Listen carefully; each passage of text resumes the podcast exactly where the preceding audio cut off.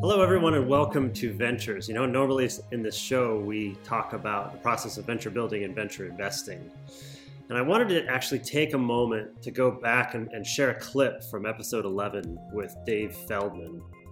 Because heart disease is the number one killer in the world. You know, in the entrepreneurship landscape, we talk about solving problems, solving problems that are pressing and so heart disease is right up on the top of the list. And I definitely want those anybody who's listening or watching to be familiar with just kind of the basics of what causes heart disease. So we're going to start by pulling out this clip where Dave talks about just kind of an introduction to lipidology. And we talk about what are lipids, why are they important to, to heart disease. And so you can listen to the, the full episode by going back to episode 11 but uh, i'm excited to share this clip with you that hopefully will be educational. Just i'll try to keep it to about 10 minutes or so.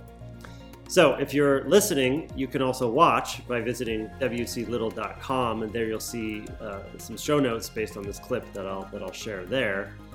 And if you're watching you can also listen anywhere that you get your podcasts. You can just search for ventures. So with that please enjoy this clip from episode 11 with dave feldman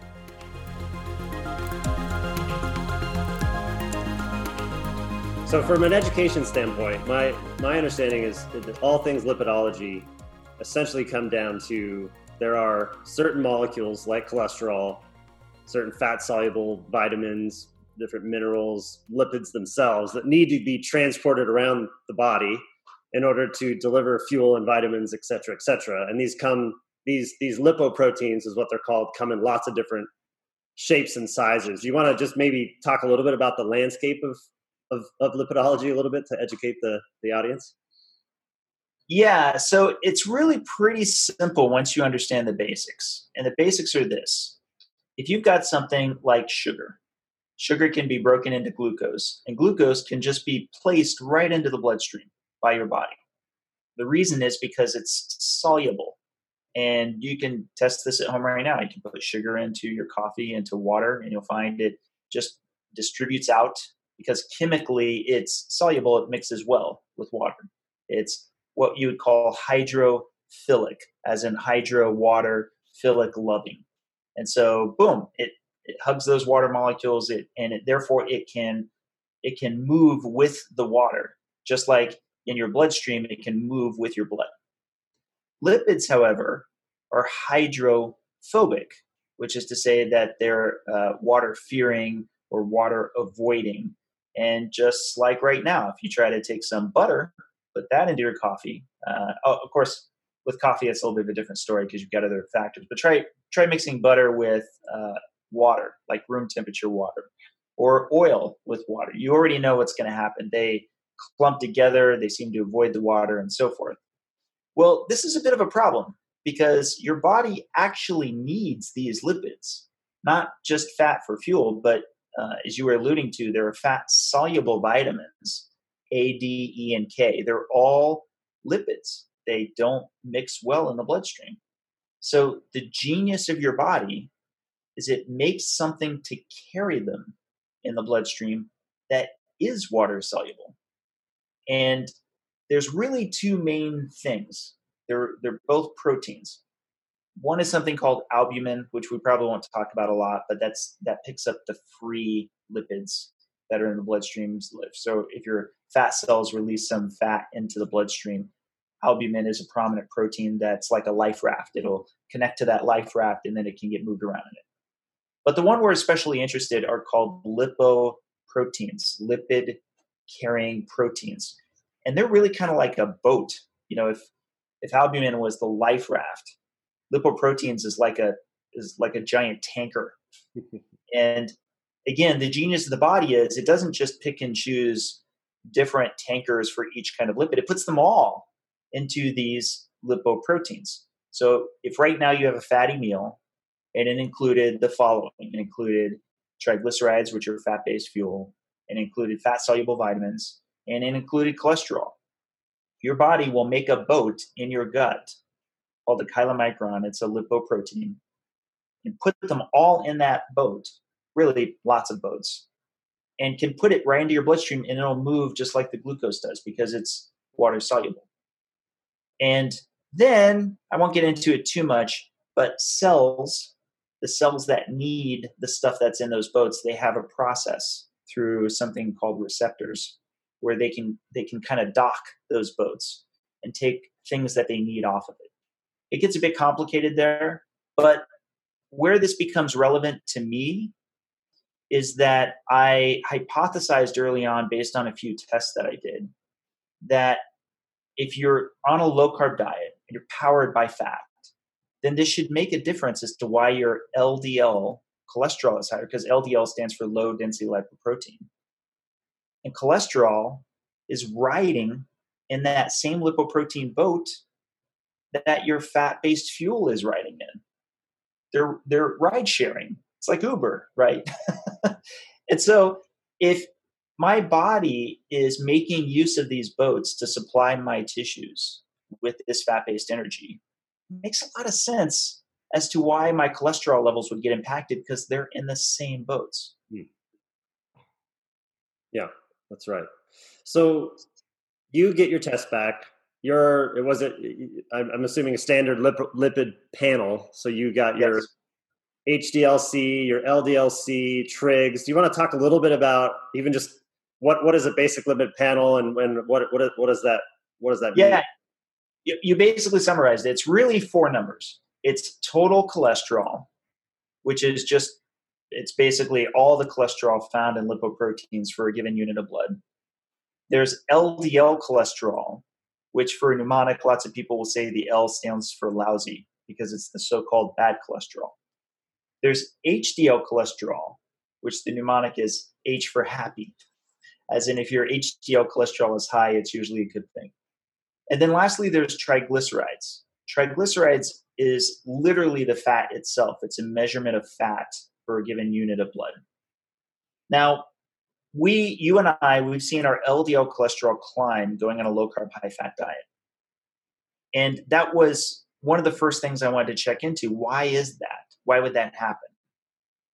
And even just from having the basic lipid panel, I was able to find that indeed, as I actually brought down the amount of calories I ate, and that includes saturated fat, that surprisingly, my cholesterol levels went up not down. You'd think that they would go down because I'm eating less saturated fat. I'm eating less food overall. But no, they went up. And then conversely, if I ate a lot of fat, a lot of saturated fat, I would find that my cholesterol levels went down. My total and my LDL cholesterol levels would go down from overeating a lot of fat. And what it turns out to be, and I'm just going to get a tiny bit complicated here, but hopefully everyone's following me thus far is there's really two places where these boats are made. One is in the gut, your intestine, from food you just ate. Those are the chylomicrons I just mentioned. But just think of them as your, your gut boats, right? Mm-hmm. The other is in the liver, and those are VLDLs, very low density lipoproteins. There's really just those two places where the boats are made. And why this is important is because the chylomicrons coming from your gut, they drop off their fat based energy and are very quickly absorbed by the liver. So they don't hang out for very long. But conversely, the boats that are made by your liver, the VLDLs, when they drop off their fat based energy, about half of them remain in a very famous lipoprotein, the low density lipoprotein. So they remodel from a VLDL to an LDL. And therefore, that cargo of cholesterol that's in the LDL gets detected and then raises alarm bells. People go, oh, well, there's more LDL in this case. Well, this is what makes sense that inversion pattern I was talking about. It's inverted from how much I'm eating. If I'm eating a lot of fat, then that's a lot of chylomicrons coming in. My body wisely says, oh, well, we already have a lot of chylomicrons coming in that it's carrying fat based energy. Therefore, we don't need to have as much coming from the liver from storage. But conversely, if I'm if I'm fasting or if I'm eating less and less fat, well then guess what? My body starts to release more fat from my fat cells, and my liver packages a lot of those uh, fatty acids into uh, triglycerides, puts them on board these VLDLs, and there and drops off and remodels to LDLs, therefore leaving there being more LDL. And that's why there's now a lot of people who've done this version of my experiment, uh, which colloquially is called the Feldman protocol, where coming up to a blood test, they'll test this by actually over consuming a lot of fat, actually eating a huge amount of fat for three days, and their LDL cholesterol will tend to plummet. It's about an 85% success rate, roughly. And so, from an engineering perspective, first of all, I love approaching uh, biology and biochemistry from it from an engineering and systems perspective. Um, what what what would be the purpose of having the the LDLs stick around for a while? Right, the VLDLs deliver the cargo. Are the LDLs still delivering cargo, or what kind of what's what's up with the actual life of an LDL once it's been remodeled from a VLDL? Well, and, and I'm glad you brought that up because this was one of the frustrating things that for the longest time I had the same impression everybody else did, which is that LDL is, as some would even call it in the literature, a waste product. What's the value of having LDL that sticks around two to four days in your bloodstream if it serves no purpose? As it turns out, it actually serves many purposes. Uh, for one, it's a very integral part of the immune response. So, let me give you an example. One of the fat soluble vitamins I mentioned is vitamin E which is also known as alpha tocopherol. There's actually a few different flavors of it, if you will, that are all uh, uh, terols and trinols, But alpha tocopherol is the most common one. Now, the way it works is imagine this, this spherical boat that's the lipoprotein. Uh, alpha tocopherol actually protrudes the monolayer, it sticks out to the hull side of the boat. And it's a, it's a, a um, it's an antioxidant. But as you learn about these things, you find out antioxidants are kind of in their own way just controlled pro-oxidants. Hmm. When it comes into contact with another reactive oxygen species, such as a free radical, then it turns both it and the free radical into a non-reactive product. So it's like they disarm. That's why they're called antioxidants, is they can they can help disarm oxidants. Now, why do they have this antioxidant on board? Well, it's been speculated for a long time it's to protect itself. The LDL particles protect their cargo and protect themselves from becoming oxidized by having alpha tocopherol on board. But it's the, one of the most active pools of alpha tocopherol in the bloodstream. And absent, absent that alpha tocopherol in the bloodstream, the free radical isn't going to go anywhere. So it can, because this is how free radicals work, it can come into contact with anything. And with its unpaired electron, it can ultimately pull an electron uh, from whatever surface it's in, such as like a cell, um, such as a cell wall, like the bilayer of a cell wall, and cause something known as a chain oxidative event.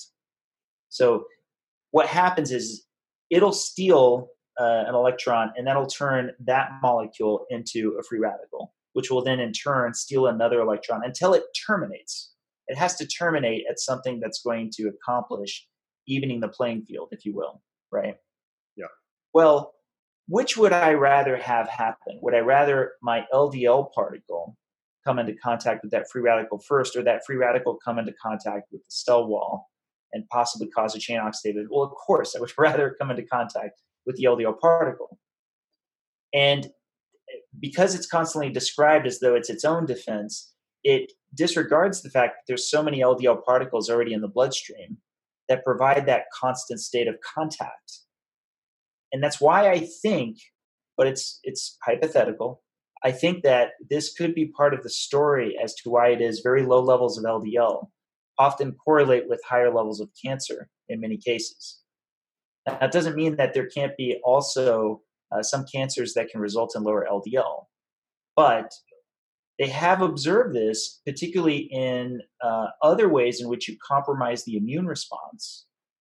You find that people have greater susceptibility to cancer. Let me give you just a quick example. Let's say you get um, uh, an organ transplant. Part of the protocol for getting an organ transplant is you're, off, you're often on immune suppressants. And this is so that you can receive this organ, so that your own immune response won't reject it as easily. But those same people are more susceptible to getting cancer. uh, this this appears to be in response to having to take immune suppressants. Well, so to what degree LDL particles are part of the immune response is important. I've only mentioned the antioxidants, but there are many other ways. For example, they bind to pathogens. Uh, they can also remove something called quorum sensing that bacteria use.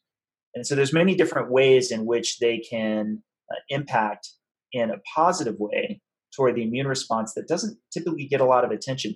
Let me just fit in one more thing. One of my favorite studies is I believe they did this with uh, mice. I may have to find it, but it was with lipopolysaccharides, if I'm not mistaken. And they took a group of normal lipid level mice, as in they were just at normal lipid levels, and then they took some that were hyperlipidemic.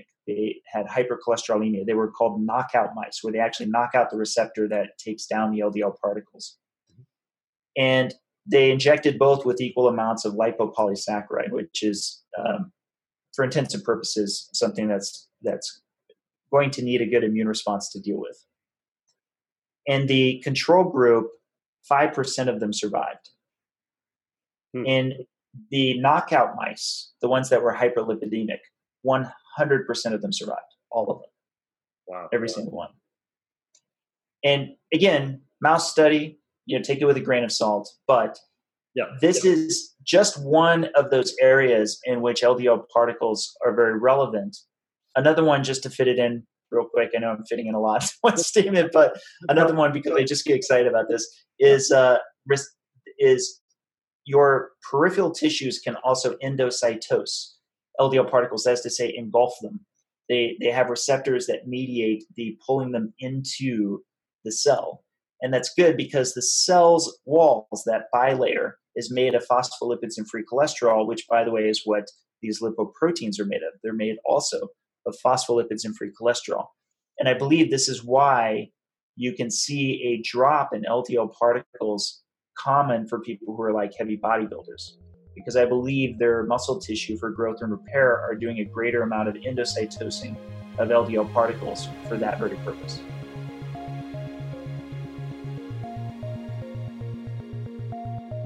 All right, a couple quick things before you go. Number one, I have a general newsletter where I write about technology and startups, and health science, and teaching people to code. And I write about a variety of different subjects that we talk about on this show.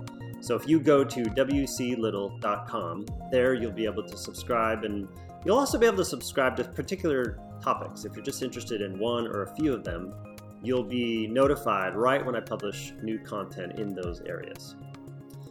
Number two, my partners and I at Proto Ventures have a portfolio company called Startup Rocket. If you go to startuprocket.com, there, you'll be able to receive coaching guides and customize an operations framework for you and your team and your advisors to be on the same page in terms of what is the appropriate next step for you and your entrepreneurial journey. And finally, if you wouldn't mind leaving a review anywhere that you have listened to this podcast or watched this podcast, it would be super helpful to help those who might be interested in consuming this content as well. Thank you.